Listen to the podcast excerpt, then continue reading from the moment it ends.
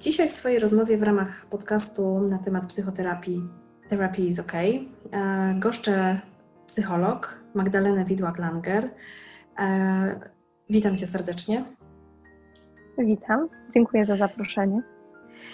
I dzisiaj będziemy rozmawiać o bardzo istotnym zagadnieniu, jakim jest e, wewnętrzny krytyk. Ale zanim to nastąpi, poproszę Cię, żebyś przedstawiła się, żebyś powiedziała o swojej pracy, o swoich specjalizacjach, o, o tym, e, czym zajmujesz się w swojej pracy zawodowej, w swojej pracy psychologa.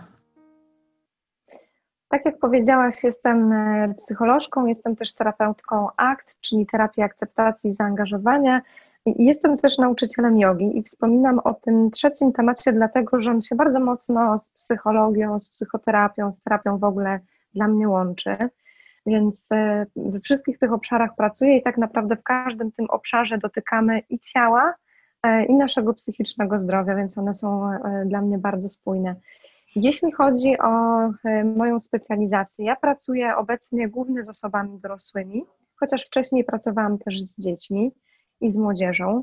A więc to są i sesje indywidualne, i sesje de la part. Prowadzę też e, warsztaty, wykłady e, na różne tematy, natomiast głównie skupiam się na tym, co prowadzi do naszego dobrostanu i szczęścia. To tak po polsku trochę dziwnie brzmi. Jak po angielsku mówimy w obszarze psychologii, psychoterapii o szczęściu, to tak jakoś mam wrażenie, ludzie to, to bardziej przyjmują, a my tak na to szczęście w Polsce jesteśmy trochę nastawieni z dystansem. Natomiast ten dobrostan, o którym mówię, to jest takie dobre poczucie psychiczne, czyli to jest dużo pracy w obszarze i profilaktyki, ale też wtedy, kiedy dotyczy nas na przykład depresja, albo jesteśmy z dysfunkcyjnej rodziny, albo na przykład z rodziny, w której była choroba związana z uzależnieniem, albo choroba przewlekła, choroba terminalna jednego z rodziców i to wpływało na funkcjonowanie nasze. Więc takie główne obszary, z jakimi pracuję, to jest e, poczucie własnej wartości szeroko rozumiane, wewnętrzny krytyk, poradzenie sobie z różnymi programami, które ja to roboczo nazywam, mamy wgrane gdzieś w dzieciństwie, przez rodzinę, przez szkołę, bliskie otoczenie, też przez kulturę, w jakiej się wychowujemy. I takie współżycie, współdziałanie ze samą czy samym sobą, żeby czuć się, że to nasze życie idzie w tym kierunku, w jakim my chcemy, natomiast też z bardzo dużą akceptacją tego, na co nie mamy wpływu teraz lub nie mamy, bo jest to z przeszłości. Czyli nie możemy cofnąć jakichś swoich e, przykrych doświadczeń, przykrych sytuacji, natomiast bardzo dużo możemy zrobić dzisiaj z tym, jak je postrzegać i, e, i w ogóle to z nimi zrobić tu i teraz, żeby one nam nie uprzykrzały życia. E, Zatrzymajmy się na tym, co zainteresowało mnie najbardziej wśród e, Twojego portfolio i, właśnie tego wachlarza tematów, którymi się zajmujesz, czyli właśnie temat wewnętrznego krytyka.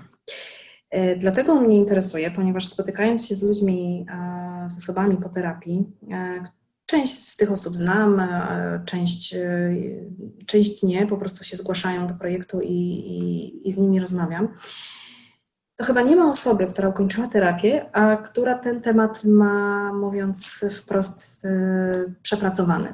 E, ten krytyk wewnętrzny, nawet jeżeli wykonamy tą wieloletnią, trudną e, pracę terapeutyczną, on zawsze z nami jest. A co dopiero mówić o osobach, które terapii nie odbyły i które właśnie żyją z takim wewnętrznym, surowym głosem, który, y, no, który jest bardzo krytyczny. Czym według Ciebie jest wewnętrzny krytyk? Mhm. Wewnętrzny krytyk to jest e, taki nasz wewnętrzny głos, który myślę, nie sprawdziłam tego, natomiast jak patrzę na różne badania i też na moją pracę gabinetową, to mam wrażenie, że dotyczy znacznej większości nas, jeśli nie rzeczywiście nas wszystkich, tak jak powiedziałaś.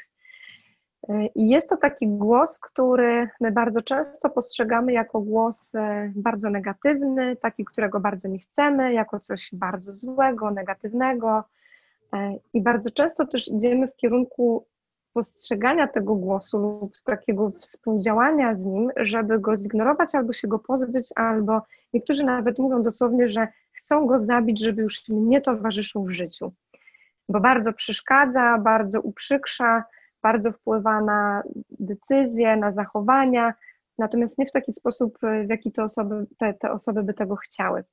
Więc myślę, że to jest taki wewnętrzny głos, który lubię nazywać tak roboczo właśnie tym zgranym programem e, od naszego najbliższego otoczenia, czyli najczęściej jest to rodzina, jakieś e, bliskie środowisko, czyli sąsiedzi, przyjaciele rodziny, szkoła, e, osoby z przedszkola, które dużo nam mówią o naszym działaniu lub braku tego działania, ale też o tym, jacy jesteśmy, albo jacy właśnie nie jesteśmy, bo to idzie w dwa kierunki. I kiedy słyszymy te komunikaty bardzo często, lub nawet e, nie często, kilka razy, ale od kogoś, kto jest naszym autorytetem, jest bardzo ważną postacią w naszym życiu, to to jest właśnie jak taki wgrany program, który sobie pracuje w tle, którego bardzo często jako e, nastolatkowie czy osoby dorosłe w ogóle nie jesteśmy świadomi.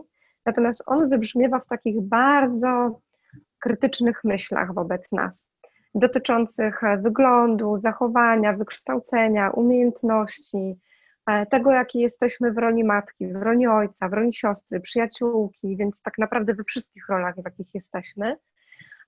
No i to jest taki bolesny głos, to znaczy on ma za zadanie mówić nam o tym, co jest negatywne i przykre, i często jest tak, że jesteśmy tym głosem po prostu przebodźcowani. On się uaktywnia bardzo często e, lub w bardzo dla nas ważnych tematach, a ponieważ jest krytyczny, no to mamy poczucie, że jesteśmy, e, wręcz niektóre osoby mówią, że są zalane tym głosem, że nie są w stanie usłyszeć niczego innego.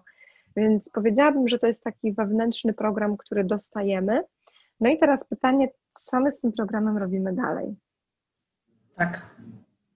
Co można zrobić? E, znaczy tak, ja jeszcze się troszeczkę cofnę, bo przez wiele, wiele lat, e, ja to może trochę powiem na, na swoim przykładzie, ale też na przykładzie e, moich kolegów z terapii, że przez wiele lat nie zdawałam sobie sprawy nawet, że ja go mam. Nie umiałam go tak w ten mhm. sposób wyodrębnić i nazwać, że to jest mój wewnętrzny krytyk. Dla mnie to było po prostu jakaś element mojego życia, mojej rzeczywistości. I dopóki był on we mnie, powiedzmy, nieuświadomiony, no to robił różne rzeczy i w zasadzie, myślę, kierował e, moim postępowaniem, myśleniem e, w znacznej części. Dopiero w terapii, kiedy nadano temu termin e, właśnie i stało się to po prostu zagadnieniem do przerobienia, no już znacznie było mi łatwiej wyodrębnić ten głos sobie i umieć sobie z nim poradzić. Chociaż nie, nie jest tak, że umiem e, w 100% zarządzać tym, kiedy on e, się dzieje, kiedy go słyszę. Także też kwestia tego, kiedy osoba jest w stanie sobie uświadomić, że ten wewnętrzny głos to jest tak naprawdę wewnętrzny krytyk i ten wewnętrzny krytyk ma swoje źródło właśnie w dzieciństwie, w jakichś negatywnych komunikatach ze strony rodziców, myślę najczęściej. No i właśnie, że to jest dysfunkcyjne i że trzeba się tym zająć. Trzeba to um, umieć tym zarządzić. Mhm. Tak jak powiedziałaś, to jest trudne dojść w ogóle do tego, że ten wewnętrzny głos jest, bo bardzo często my traktujemy ten wewnętrzny głos jako element siebie, czyli to jestem ja. Tak. Więc y, jeżeli to jestem ja i to jest moje, to się często nad tym jakoś szczególnie nie zastanawiam, choć mogę zauważyć, że to jest coś, co mi przeszkadza, coś, czego nie chcę. Natomiast y, do tego, żeby w ogóle móc zauważyć, że to jest coś, co być może wypływa z mojej głowy, czy pojawia się częściej, kiedy czuję jakieś emocje, natomiast ani mnie nie definiuje, ani to nie jestem ja, ja jako osoba w całości, to bardzo potrzebna jest tutaj nam praca i ze świadomością, i z uważnością. To są takie dwa mm, tematy worki, które mieszczą w sobie bardzo dużo. Natomiast e, uważność dlatego, że dzięki niej w ogóle jesteśmy w stanie wychwycić, że te głosy są, jak często, jakie, co mi mówi w ogóle ten głos. Czy to bardziej dotyczy moich kompetencji, czy mojego wyglądu, czy jeszcze jakiegoś innego obszaru życia.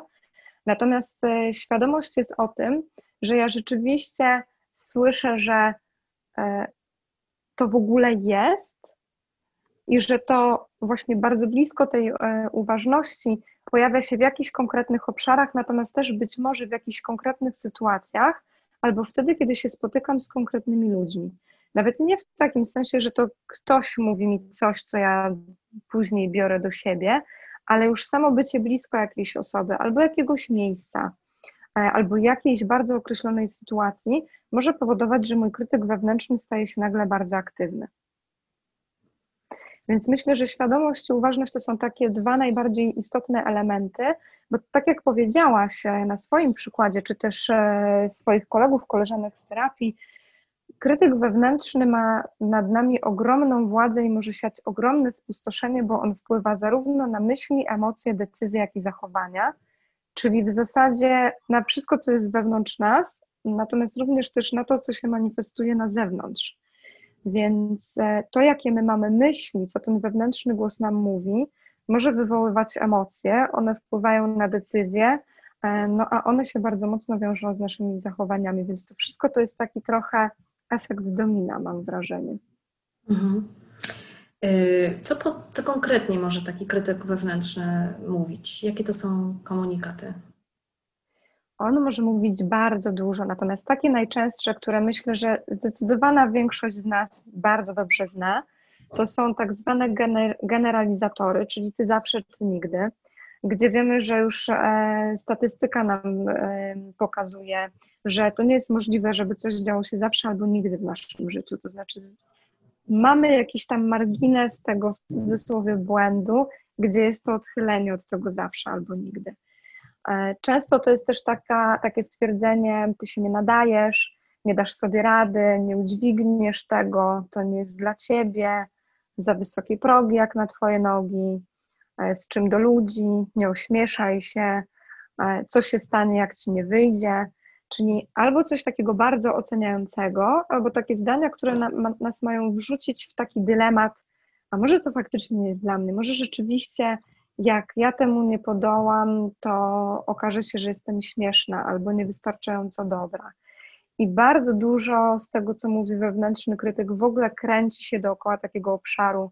Nie dasz sobie rady, ośmieszysz się, lub e, to jeszcze nie jest ten czas, nie wiesz odpowiednio dużo, czyli wszystko to, co jest w kontekście, jesteś niewystarczająco dobra po prostu, albo dlatego, że za mało wiesz, masz za małe doświadczenie, przeczytałaś za mało książek, za mało widziałaś, żeby wiedzieć. E, to jest też często taki komunikat, który słyszymy mm, od na przykład e, to, co sobie e, kobiety wzajemnie robią, kiedy kobieta, matka mówi do kobiety, która nie ma dzieci, co ty możesz wiedzieć, będziesz mieć dzieci, to zrozumiesz. To też jest takie bardzo z wewnętrznego krytyka, żeby w ogóle iść w kierunku takiego myślenia. Ja też myślę, że mm, wewnętrzny krytyk, jeżeli już w nas e, działa i robi to spustoszenie, o którym mówisz, e, obezwładnia nas, e, kieruje nami, to on musi mieć gdzieś ujście. To, to wszystko, co się w nas dzieje, musi mieć gdzieś jakieś ujście. I pytanie, co to może być? Mhm.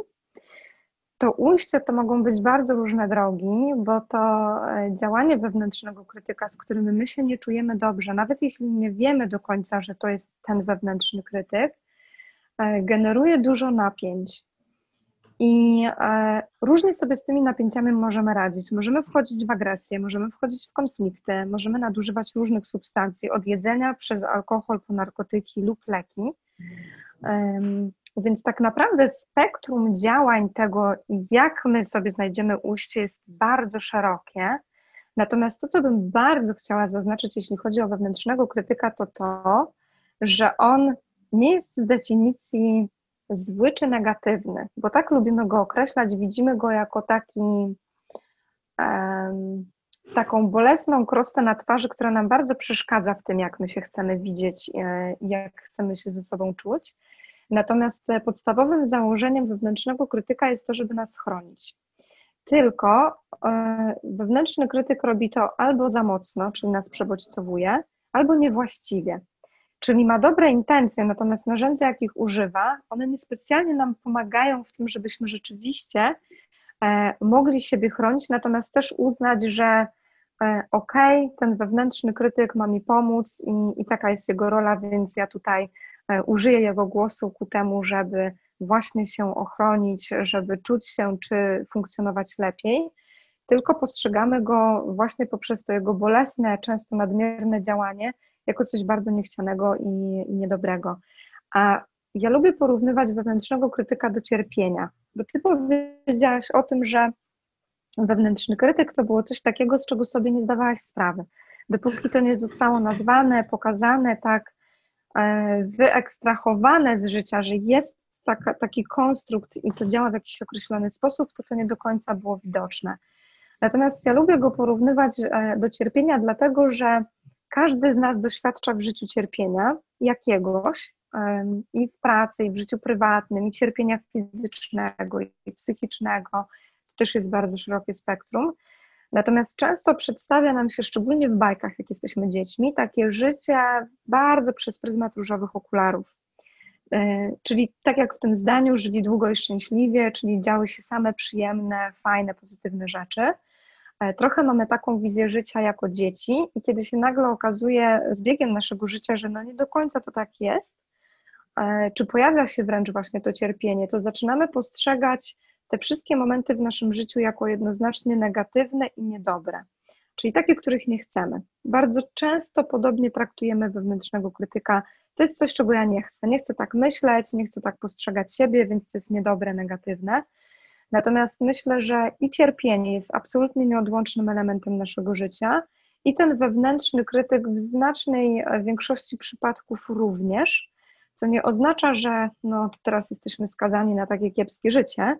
To jest bardziej o tym, że okej, okay, jeżeli już wiem, że cierpienie jest czymś, co mnie dotyczy i pewnie będzie dotyczyć, i od tego się nie da uciec, to tworzę sobie taką przestrzeń do tego, żeby z jednej strony to zaakceptować, że to jest jakaś część historii mojego życia, Natomiast z drugiej strony, żeby też zacząć budować czystym cierpieniem, czystym wewnętrznym krytykiem taką zdrową relację na moich zasadach. To jest trochę tak, jak budujemy relacje z ludźmi. E, ludzi mamy w życiu bardzo różnych dookoła siebie i potrzebujemy nauczyć się stawiania granic i też mówienia o tym, co ja czuję i co ja myślę, żeby ta osoba mogła mnie poznać i żeby rzeczywiście ta osoba też współuczestniczyła w tym budowaniu zdrowej, dobrej, wzmacniającej relacji.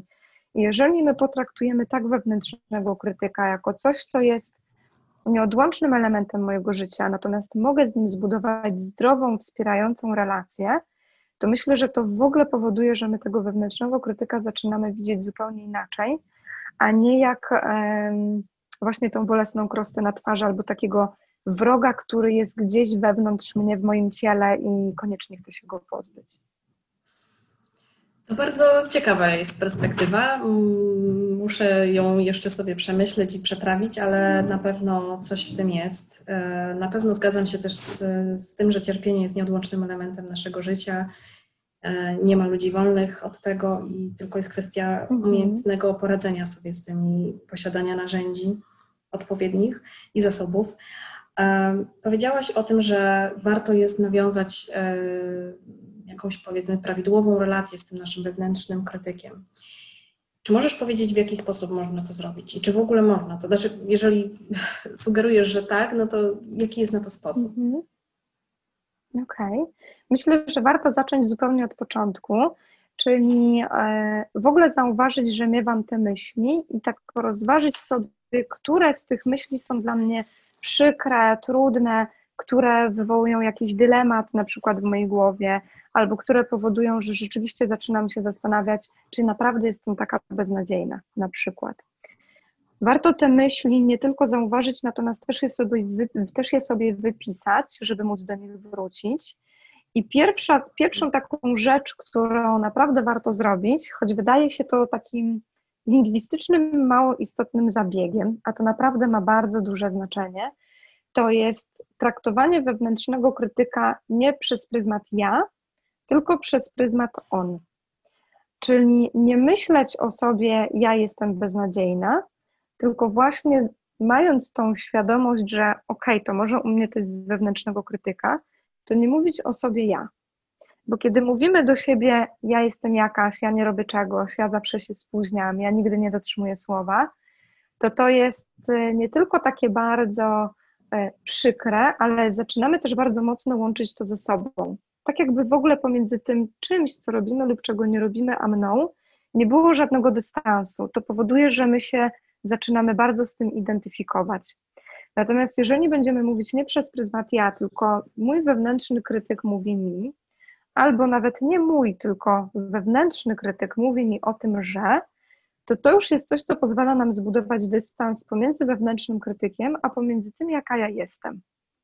Więc pozwala nam to nie definiować się, nawet jeżeli to jest prawda, że czasami się spóźnię, czasami czegoś nie zrobię, czasami zapomnę o czymś, co jest bardzo ważne e, i to jest okay, że mi się to zdarza, bo jestem po prostu człowiekiem, to nie definiuję siebie, siebie przez pryzmat tego jednego, pięciu czy dwunastu spóźnień w moim życiu i nie nazywam siebie, że jestem taka, jestem beznadziejna albo nierzetelna albo jakakolwiek. Więc y, tutaj ta zmiana, żeby nie patrzeć przez pryzmat ja, tylko patrzeć przez pryzmat on, czyli ten wewnętrzny krytyk mówi mi, że. I wypisać sobie wszystkie te zdania, które słyszymy. I tu jest drugie ćwiczenie. Jak sobie przeczytamy te zdania, to warto się zastanowić, czy ja tych zdań przypadkiem nie znam z przeszłości. Czy te na przykład zdania, o których mówiłam wcześniej, za wysokie progi jak na twoje nogi, to nie było coś, co mi na przykład bardzo często mówiła babcia albo nauczycielka w szkole. Czy to nie jest coś, co znam na przykład od koleżanek z podwórka? Albo e, jakiś przyjaciel rodziny, który bardzo często bywał w domu, przyszywany wujek, przyszywana ciocia, bardzo często mówił coś takiego do mnie, lub nawet jeżeli nie słyszałam tych komunikatów do siebie, to być może moi rodzice ze sobą tak rozmawiali. Być może na przykład moja mama często mówiła do taty: Ja nigdy nie mogę na tobie polegać.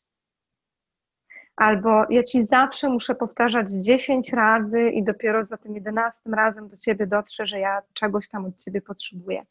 Więc to mogą być komunikaty, które były kierowane bezpośrednio do nas, natomiast też takie, które w ogóle nas nie dotyczyły, ale były komunikatem bardzo często słyszanym.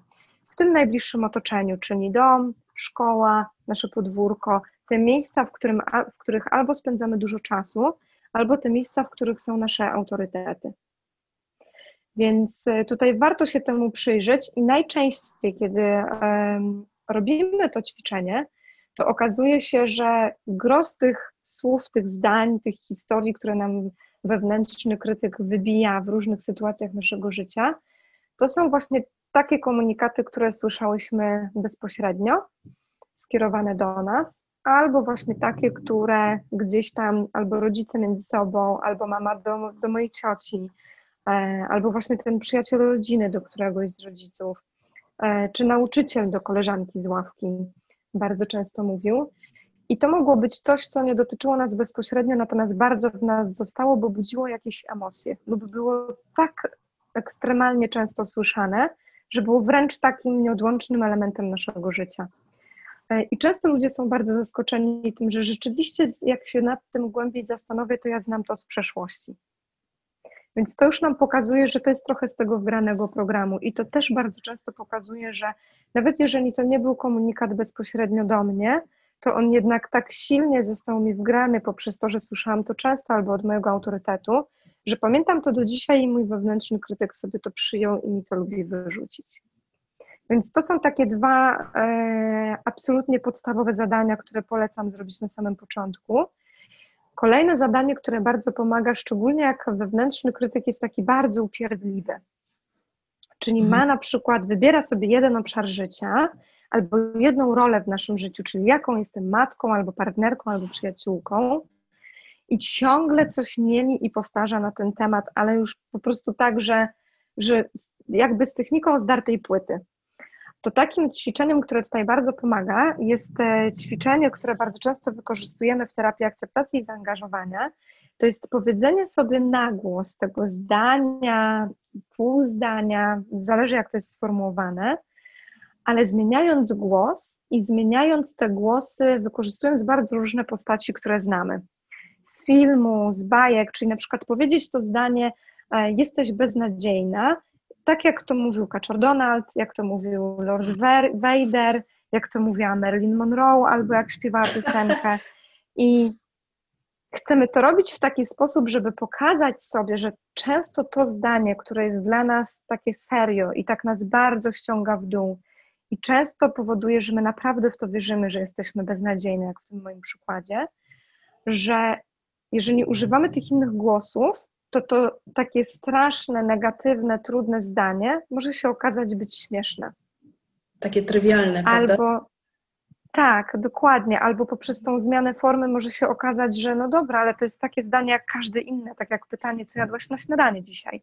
I to wcale nie musi być zdanie, które będzie mnie automatycznie ściągać i w myśleniu, i w emocjach w dół, czyli w jakąś taką czarną, przykrą, negatywną otchłań, tylko będę mogła zobaczyć, że to jest tylko zdanie, które mało tego, że jest tylko zdaniem, to ono, pytanie, czy ono jest w ogóle o mnie, bo może ja to zdanie bardzo do siebie przytulam, no bo to jest ten program z dzieciństwa, ale tak naprawdę to w ogóle nie jest o mnie, to jest coś, co po prostu zostało mi wgrane i ja to bardzo dobrze znam, natomiast być może mnie to tak naprawdę w ogóle nie dotyczy. Więc to ćwiczenie ze zmianą głosu, ono się też może wydawać takie, Wiele osób, e, jeżeli wykorzystuje je na sesjach, to pierwsza reakcja to jest zdziwienie, a niektórzy wręcz nawet mówią, czy to jakiś żart. Natomiast jak zrobimy to ćwiczenie, to często się okazuje, że rzeczywiście tylko ta zmiana głosu to jest tak naprawdę, z tego wychodzi takie rozgałęzienie, że tam się dzieje znacznie więcej niż tylko ta jedna mała zmiana. Bo okazuje się, że mamy inną percepcję tego zdania, że ono przestaje budzić w nas takie emocje, że my w ogóle przestajemy do niego przykładać wagę, nawet jeżeli się później powtarza. Tylko często sobie to ćwiczenie, warto sobie to ćwiczenie powtórzyć po prostu kilka razy, żeby to nie było coś jednorazowego e, podczas sesji czy w domu, tylko żeby rzeczywiście robić sobie taki eksperyment, ok, to ja sobie powiem tak jeszcze raz, jeszcze sobie powiem innym głosem i w jeszcze jednej sytuacji i sprawdzić, co się dzieje dalej. Powiem Ci, że nie spotkałam się z taką, e, no, z taką receptą i z takim ćwiczeniem. Brzmi to dla mnie bardzo, e, bardzo fajnie i ja na pewno je zrobię sobie, bo mam kilka takich, e, kilka takich zdań, które dźwięczą mi w głowie rzeczywiście i rzeczywiście u mnie jest też tak, że dotyczy to jednego obszaru mhm. i cieszę się, że to się tak fajnie w naszej rozmowie układa. E, w taką logiczną całość. Czy coś jeszcze e, można samemu próbować zrobić, żeby ten krytyk nie był taki wszędobylski i, i nie władał nami?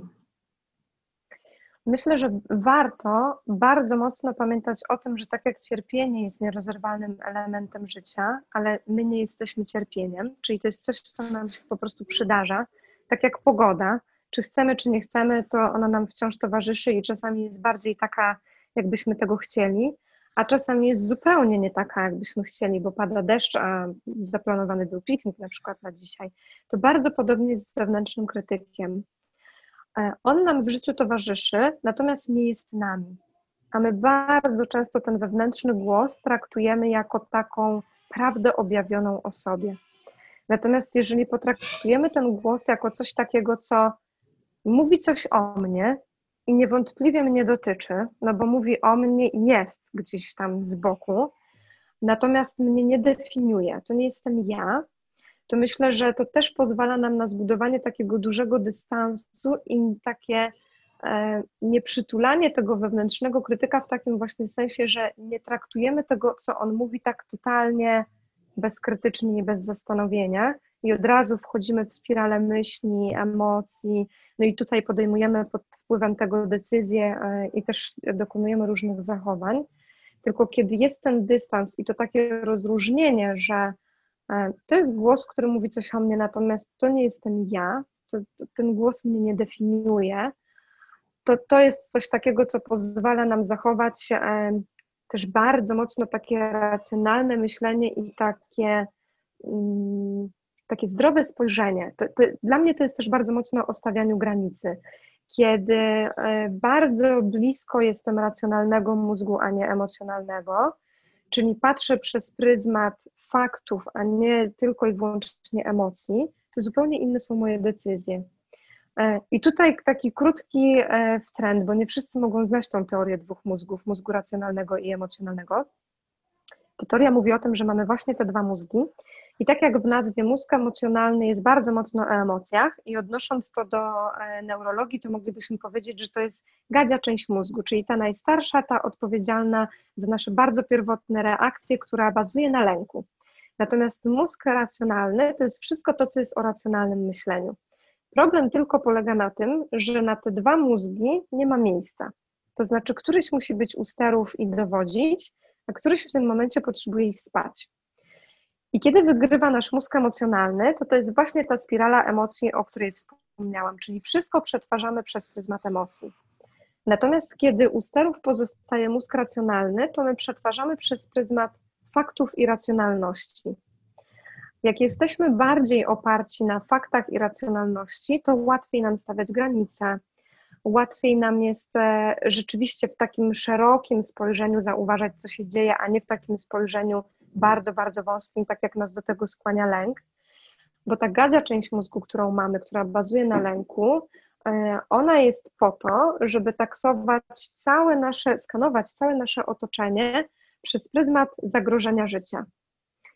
I kiedyś rzeczywiście tak było, jak się bardzo mocno cofniemy do początków naszego gatunku, czy, czy, czy, czy nawet trochę wcześniej, kiedy rzeczywiście zanim wyewoluowa, wyewoluowa, wyewoluowaliśmy. Tak, dziękuję. No, to jest y, się... słowo y, karko, karkołomne.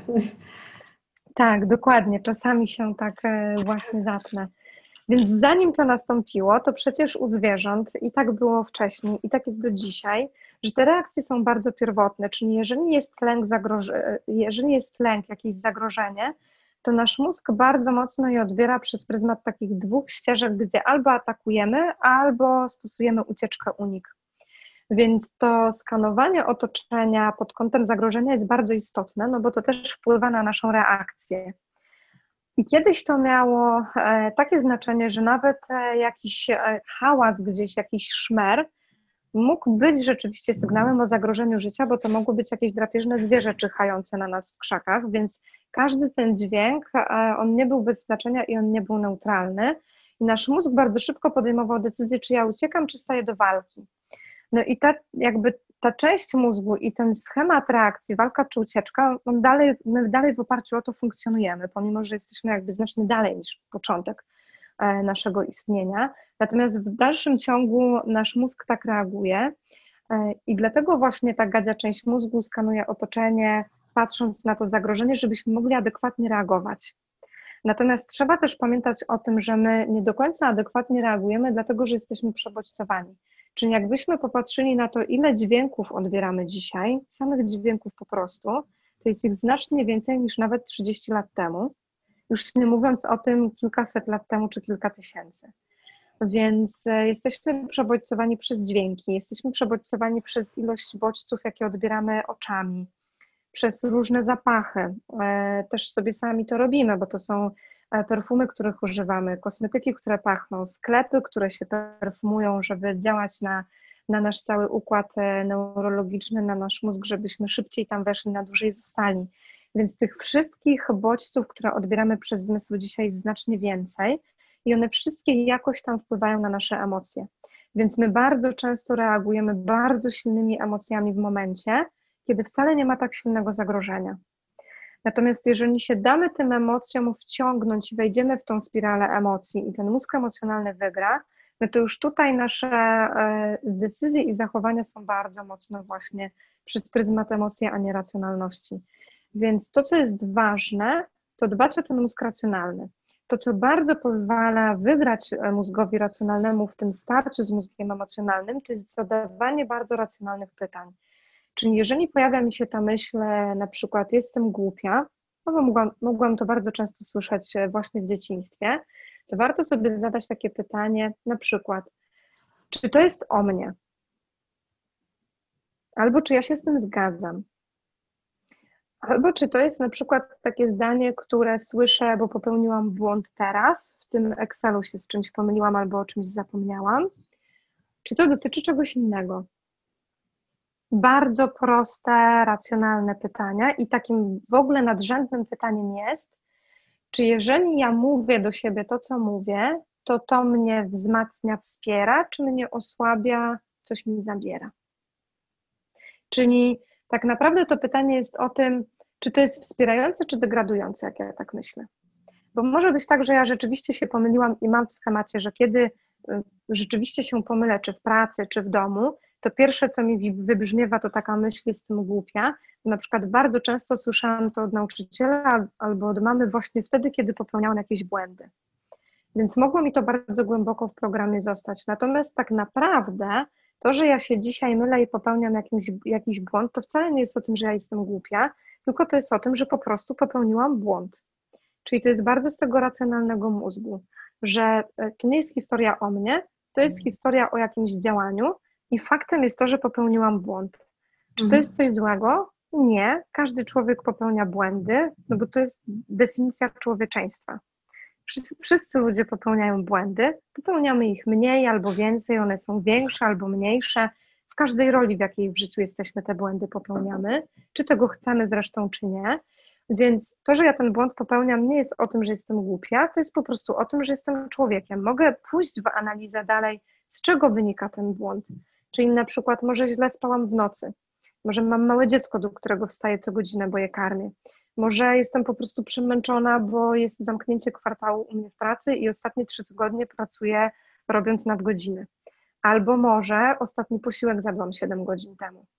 Więc możemy się zastanowić, a z czego może wynikać to, że popełniłam ten błąd, i tutaj dochodzi do różnych rozwiązań. Natomiast e, to zadawanie sobie pytań jest bardzo istotne, żeby właśnie wzmocnić ten mózg racjonalny, wzmocnić też ten dystans, wzmocnić takie widzenie siebie, że wszystkie rzeczy, które robię, które mi się nie podobają i które tak lubię określać negatywnymi, czyli na przykład błędy, zapominanie czegoś, niekojarzenie różnych wątków, to nie jest coś, co mnie definiuje i to nie jest o mnie, to jest jakaś historia w moim życiu. Natomiast to nie znaczy, że ja jestem e, głupia, nierzetelna, nie nadaję się, jestem niewystarczająco dobra, bo znowu zapomniałam. Tylko źródło tego, że znowu zapomniałam, leży gdzieś zupełnie indziej. Mhm. To bardzo ciekawe, co, co mówisz, i próbuję wszystko to sobie złapać i zrozumieć. Nie do końca się to mi udaje i, i różne mhm. wątki się też, też pojawiają. Na pewno chciałabym zapytać, mówiłyśmy już o tym, ty mówiłaś na, na początku, że wewnętrzny krytyk to jest skutek takiego wdrukowania negatywnych komunikatów nam w dzieciństwie ale ponieważ szczególnie interesuję się zagadnieniami mm, dorosłych dzieci pochodzących z rodzin dysfunkcyjnych i dorosłych dzieci e, alkoholików DDA, to czy tu w tej materii wewnętrzny krytyk e, w jakiś szczególny sposób działa albo jest, e, nie wiem, jest znacznie bardziej intensywny, trudniejszy do, do okiełznania? Czy tu mhm. w, tych, w tym zagadnieniu DDA, DDD i wewnętrznego krytyka można coś szczególnego podkreślić. Mhm. W tych zagadnieniach, o których wspominasz, zazwyczaj jest tak, że ten wewnętrzny krytyk jest bardziej zaprawiony w bojach, czyli bardzo mocno taki, jest bardzo zbudowany, e, czuje się bardzo pewnie, bardzo się tak e, rozpasał, rozkokosił wewnątrz nas i jest mu tam całkiem dobrze. A to wynika z tego, że jeżeli jest dysfunkcja jakakolwiek w rodzinie, nawet taka, że mamy rodzica, który ma chorobę przewlekłą, to zazwyczaj u, u dzieci pojawia się znacznie niższy poziom poczucia bezpieczeństwa. Natomiast też bardzo często dzieci w, e, w takich rodzinach wchodzą w takie role nie będę problemem, nie chcę przeszkadzać, e, wiem, że coś jest dla mnie ważne, potrzebne, mam jakieś niezaspokojone, być może nawet długo potrzeby, ale nie będę o tym mówić, bo właśnie nie chcę być problemem, nie chcę dokładać rodzicom, bo oni już i tak mają, czy na przykład w rodzinie, e, gdzie jest problem z alkoholem, nie będę temu jednemu rodzicowi dokładać, bo on już i tak ma tego drugiego rodzica w cudzysłowie na głowie, więc ja zrobię tutaj wszystko, żeby te, tego rodzica, czy wręcz całą moją rodzinę odciążyć. Więc um, Dzieci w takich rodzinach same zaczynają, chcąc chronić tą swoją rodzinę i pomóc, żeby ona przetrwała, zaczynają siebie cenzurować w tym wyrażaniu, co jest dla nich ważne, co jest potrzebne, zaczynają bardzo mocno spychać emocje do środka, czyli nie mówią o emocjach, ale też nie pozwalają sobie na ich manifestację. czyli nie płaczą przy rodzicach albo w ogóle um, oduczą się płakania, żeby właśnie nie zwracać na siebie uwagi. Więc jest bardzo dużo u tych dzieci kierowania do środka, co może, nie musi, natomiast zdarza się to. Gdzieś tam e, najczęściej powyżej 10 roku życia manifestuje się w autoagresji. E, bardzo szeroko rozumianej, bo to mogą być e, i samookaleczenia, i różne, różne inne zachowania. Natomiast można powiedzieć, że w rodzinach dysfunkcyjnych ten wewnętrzny krytyk jest bardziej zbudowany, jest silniejszy, uaktywnia się częściej. Natomiast e, myślę, że to, co jest taką pozytywną informacją, jeżeli mówimy o, o rodzinach dysfunkcyjnych, to jest to, że w zasadzie niezależnie od tego, czy jestem z rodziny, gdzie była choroba alkoholowa, choroba nowotworowa, czy po prostu jednego z rodziców nie było, albo byli e, bardzo niewspierający krytyczni dziadkowie na przykład i to jest ta dysfunkcja, to w zasadzie niezależnie od tego, jaka ta dysfunkcja jest i czy ona była, czy nie, jeżeli wewnętrzny krytyk u mnie jest aktywny, to prawie w każdym z tych przypadków pracuje się z nim bardzo podobnie i w każdym z tych przypadków można sobie ułożyć taką zdrową, wspierającą relację z tym wewnętrznym krytykiem. To znaczy, chcę powiedzieć, że nie mówimy o tym, że wtedy, kiedy ktoś ma wewnętrznego krytyka po prostu i porównamy tą osobę z kimś, kto ma wewnętrznego krytyka, bo jest z rodziny alkoholowej, to ta druga osoba jest z góry na gorszej i na przegranej pozycji i się nie da nic zrobić.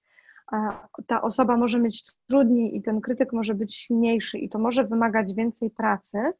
Natomiast e, absolutnie nie mówi się e, w badaniach o takim rozróżnieniu, że w tej pierwszej sytuacji się da, a w tej drugiej nie albo że w tej drugiej sytuacji jest mniejsze prawdopodobieństwo ułożenia sobie tej relacji z wewnętrznym krytykiem, bo była ta dysfunkcja lub ona była ekstremalnie silna. Raczej mówimy o tym, ile to wymaga czasu, wysiłku i pracy, niż o tym, że to jest możliwe albo niemożliwe.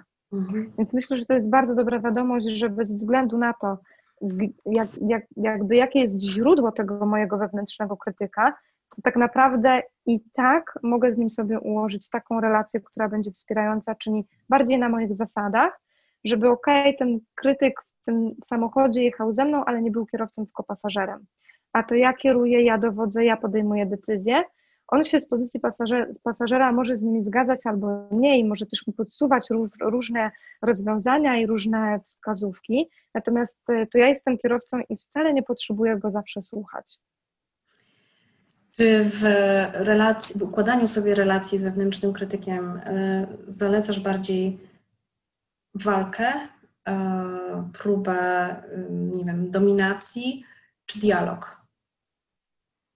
Zdecydowanie dialog. Pójście w kierunku walki, zdominowania albo w kierunku takiego zacietrzewienia poka pokaże ci, że jesteś nikim, albo że mam więcej siły od ciebie, to jest coś, co nas bardzo mocno negatywnie napędza. To znaczy, to jest taki sposób myślenia czy działania, w którym jest bardzo dużo przykrych emocji, bardzo dużo złości, ale takiej idącej w kierunku zemsty.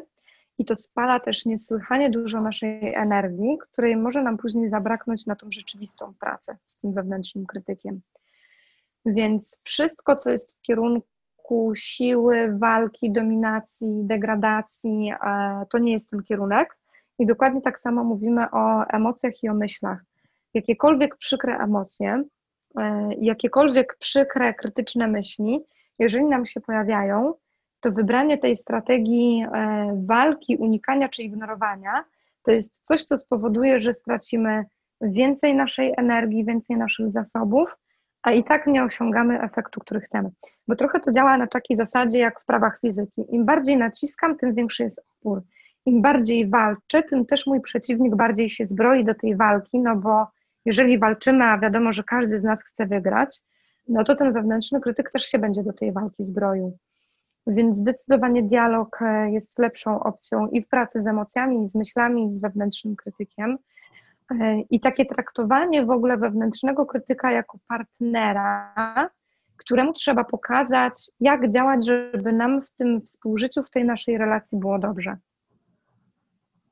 jeżeli się pojawi ta akceptacja do wewnętrznego krytyka e, i my mu powiemy, hej, ja wiem, że ty tutaj jesteś, jesteś nieodłącznym elementem mojego życia, Natomiast możemy sobie tą relację tak ułożyć, żebyśmy się w tym e, obydwoje czuli dobrze, czy, czy, czy czuły dobrze, to to jest ta strategia, która jest bardziej wzmacniająca, która nie spala naszych zasobów, która nie generuje przykrych emocji i która przede wszystkim pozwala nam budować taki zdrowy dystans taki e, dystans jak do przyjaciółki, której być może czasami zdarza się przekraczać nasze granice, a nie jako dystans do takiego wroga, który nam e, robi dużą krzywdę, pogwałca nasze poczucie godności, czy nasze, e, zabiera nam nasze poczucie bezpieczeństwa.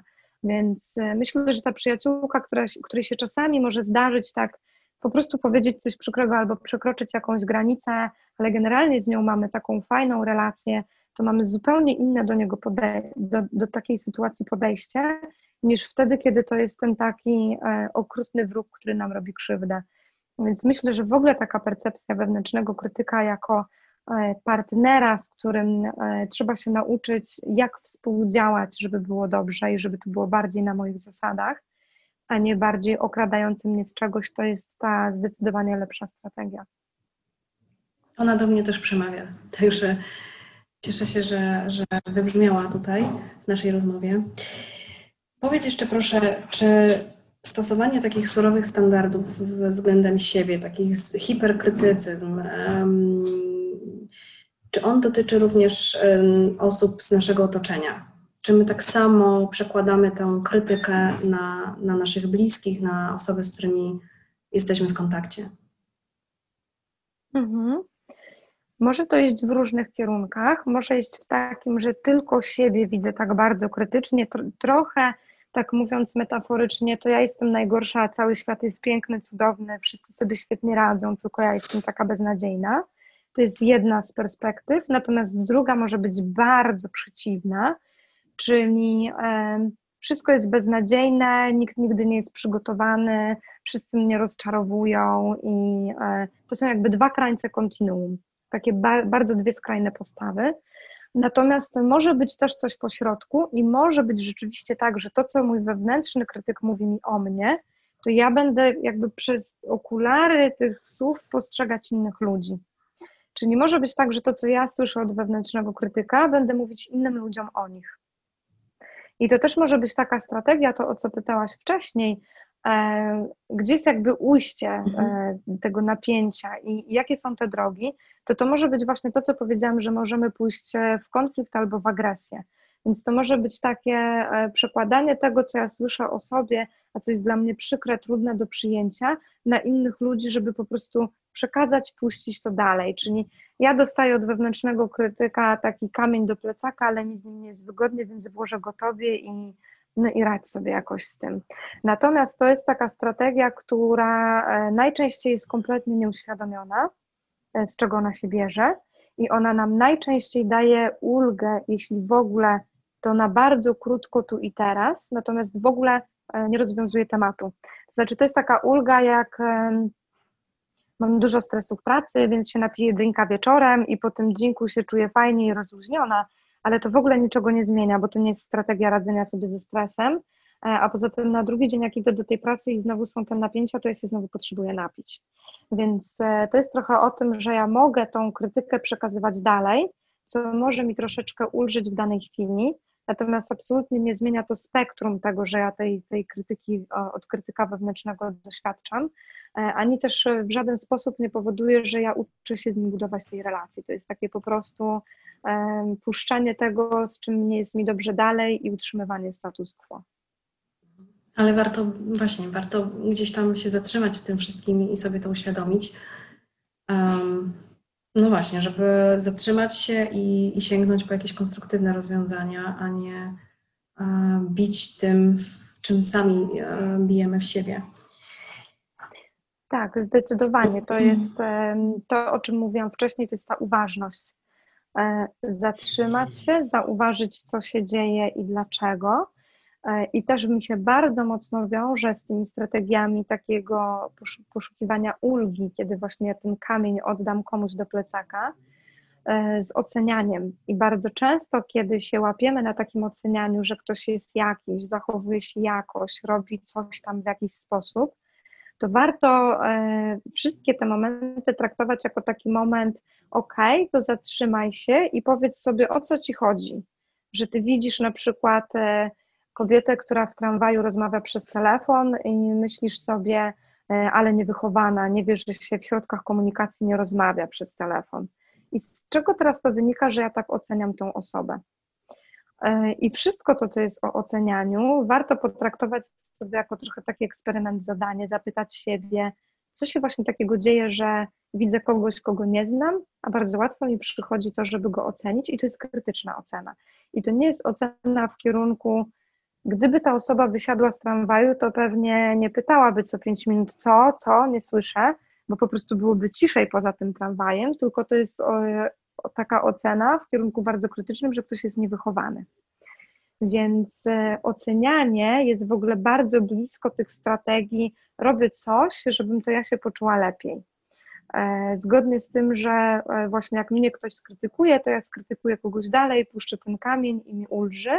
Natomiast, tak jak powiedziałam wcześniej, to zazwyczaj działa na krótką chwilę, przy okazji nam trochę namnoży przykrych emocji, które w ogóle nie są potrzebne, więc to jest bardzo iluzoryczna strategia radzenia sobie z wewnętrznym krytykiem. To może na zakończenie, y, skoro lubisz ten, e, ten obszar y, pracy z, z ludźmi, mm, jak można budować poczucie własnej wartości? Mhm.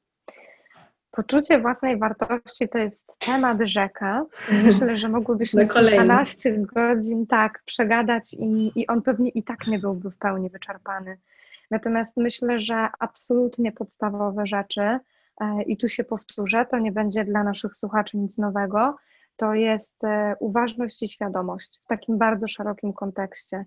Co ja czuję, dlaczego tak czuję, co ja do siebie mówię, dlaczego mówię do siebie tymi słowami, a nie innymi skąd ja znam te słowa, dlaczego właśnie takie wybieram, czy to jest ten program wgrany od otoczenia, czy to jest coś innego.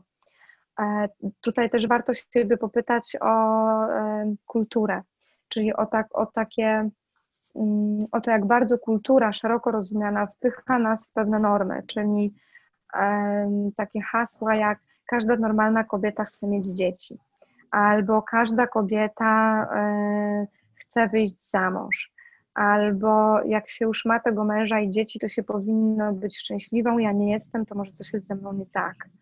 E, więc e, wszystko to, co gdzieś tam jest związane z normami, co sobie mówimy, też popytać siebie, e, czy to, że ja siebie krytykuję przez pryzmat tych norm, czy to jest moje? Czy ja rzeczywiście uważam, że jeżeli jestem matką i mam dzieci, to każdy obiad powinien być trzydaniowy i zawsze wszędzie powinnam być z moimi dziećmi? Czy to jest tak, że ja się w gruncie rzeczy z tym nie zgadzam, natomiast tak wiele osób mi tak mówi o tej roli, czy wręcz o mnie, że zaczynam to przyjmować, ale ponieważ nie jest to moje, to czuję taki bardzo silny dysonans wewnętrzny, takie napięcie. to właśnie jak to jest, bo ja uważam, że nie, natomiast ciągle słyszę, że tak. No i tutaj mam taki dylemat, kiedy będę tą dobrą matką?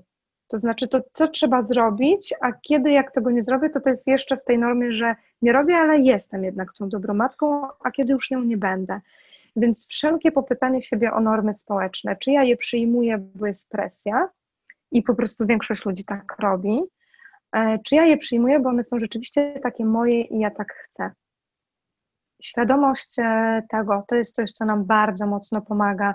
Tak spojrzeć na nasze życie z lotu ptaka, jak wiele jest takich rzeczy, które ja robię, które w ogóle nie są dla mnie ważne, których ja w ogóle nie chcę, albo które w ogóle wręcz są niepotrzebne, e, a z jakiegoś powodu e, ja siebie naciskam i zmuszam do tego, żeby to robić. Więc myślę, że tak jakby krótko chcieć powiedzieć o poczuciu własnej wartości, to właśnie taka uważność, świadomość i też pytanie e, samego siebie czy samej siebie o te normy społeczne, czy ja w to po prostu wchodzę, bo większość, czy ja w to wchodzę, bo ja czuję, że to jest takie moje, autentyczne, e, to ze mną rezonuje. Okej. Okay. Czy jest jeszcze coś, o co nie zapytałam, e, czego nie poruszyłam, a chciałabyś, żeby, żeby w tym temacie zostało powiedziane? Mhm. Myślę, że e, tak podsumowując, e, jakbym miała powiedzieć o czymś, co najbardziej bym chciała, żeby zostało w głowie osób, które nas e, słuchają, to jest pamiętanie o tym, że bardzo często mówimy o wewnętrznym krytyku z pozycji bardzo negatywnej, natomiast on może stać się naszym przyjacielem, jeżeli to my zbudujemy z nim tą wspierającą, fajną relację, bo może pełnić tą funkcję ostrzegawczą, ale nie w takim ekstremalnym wydaniu. Czyli nie nadmiernie, być może nawet wtedy, kiedy nie trzeba, tylko być takim impulsem, który nam zwróci uwagę na to, hej, zobacz, tutaj coś się dzieje. I my możemy na to reagować bardzo przez pryzmat tego, e, co robić, jak działać, a nie przez pryzmat tego zapętlenia się właśnie w spirale myśli czy emocji. Więc chciałabym bardzo, żebyśmy zapamiętali, że wewnętrzny krytyk może być naszym przyjacielem, jeżeli sami damy sobie na to pozwolenie i jeżeli e, rzeczywiście wykonamy tą pracę, żeby tą relację zbudować, bo to jest tak jak relacja z przyjaciółmi, z partnerką, partnerem, jak relacje w pracy ze współpracownikami, to jest tak samo jedna z relacji. Natomiast e, ponieważ ona jest bardzo taka wewnętrzna, czyli to jest o rela budowaniu relacji ze sobą, to to jest dla nas bardzo trudne. Natomiast jest bardzo możliwe. I pamiętajmy też o tym, że jeżeli w ogóle chodzi o relacje, to ta relacja z samą czy samym sobą to jest absolutnie najważniejsza relacja w naszym życiu, bo jeżeli ta relacja jest zadbana, to ja mam znacznie więcej zasobów i przestrzeni, żeby dbać o inne relacje. To jest trochę to, co znamy z tego przysłowia, że z pustego się nie naleje, że my potrzebujemy dbać o siebie, dbać o swoje zasoby, żeby móc pomagać innym, E, więc to jest to samo, jeżeli ta nasza relacja z nami samymi jest zadbana i sami się o siebie potrafimy zadbać, się sobą zaopiekować, to też łatwiej nam budować zdrowe relacje na zewnątrz z otaczającymi nas ludźmi. Więc y, pamiętajmy o tym, że wewnętrzny krytyk nie musi być wrogiem, może być przyjacielem. Y, I to jest relacja z nami, bardzo ważna, bardzo podstawowa. To jest taki fundament w świecie relacji, ta relacja y, ze sobą. Ja myślę, że to jest kwintesencja e, tego, o czym rozmawiałyśmy. Dziękuję Ci za dzisiejsze spotkanie, za dzisiejszą rozmowę. E, bardzo jest konkretna, bardzo soczysta i jeszcze jak e, zmontuję to nagranie, to myślę, że będzie bardzo, bardzo wartościowe dla, dla słuchaczy i dla wszystkich, którzy, których interesują zagadnienia psychoterapeutyczne, psychologiczne. Dziękuję bardzo. Cieszę się, że mogłyśmy porozmawiać. Cieszę się, że mnie zaprosiłaś do tej rozmowy, bo myślę, że to jest szalenie ważny temat. Tak. Bardzo często go tak połowicznie widzimy tylko przez ten negatywny pryzmat. E, no i dodam od siebie, że jeżeli e, ktokolwiek, kto nas słucha teraz, będzie miał poczucie niewyczerpania tego tematu albo jakieś bardzo konkretne pytanie do e, swojego wewnętrznego krytyka, to zachęcam, żeby się odezwać do mnie mailowo. E, I, I, może to będzie e, takie pytanie, na które będę potrafiła jakoś zwięźle odpowiedzieć, żeby coś e, dopowiedzieć, co nie padło, albo wyklarować, bo może być tak, że po wysłuchaniu tej naszej rozmowy komuś się wręcz pojawi więcej pytań niż, niż to było wcześniej. Więc zachęcam do kontaktu. Jeżeli są jakiekolwiek pytania, coś, coś nie padło, to, to proszę się śmiało odzywać. A gdzie można Cię znaleźć? Można mnie znaleźć na stronie internetowej e, psychet.pl. E, psychet z dwoma e na końcu. Problematyczne w powiedzeniu, e, łatwiej jak widzimy to znaleźć. Jestem też na Facebooku, też pod tą nazwą Psychet, Wirtualny Gabinet Psychologiczny. Można mnie też znaleźć na Instagramie, krótko w nazwie Psychet, wszystko pisane razem. E, i też na LinkedIn e, i pod nazwą Psycheta, ale też pod imieniem, nazwiskiem Magdalena Widła-Klanger, więc to są takie miejsca, w których jestem, tam się też staram e, dzielić wiedzą i, i właśnie poruszać te tematy, które się często pojawiają w gabinecie albo które gdzieś widzę, że czy wśród mojej rodziny, czy znajomych są takimi wątkami bardzo często nawracającymi. Więc dodam tylko, że jeżeli e, słuchacze mają jakieś sugestie, jakichś tematów poruszonych brakuje e, w którymkolwiek z tych mediów, to też polecam, żeby mailowo dawać znać, że coś jest ważnego, interesującego Wtedy mi jest też łatwiej e, konstruować tematy do artykułów na bloga, na przykład o czym pisać, albo o czym mówić w krótkich stories na Instagramie.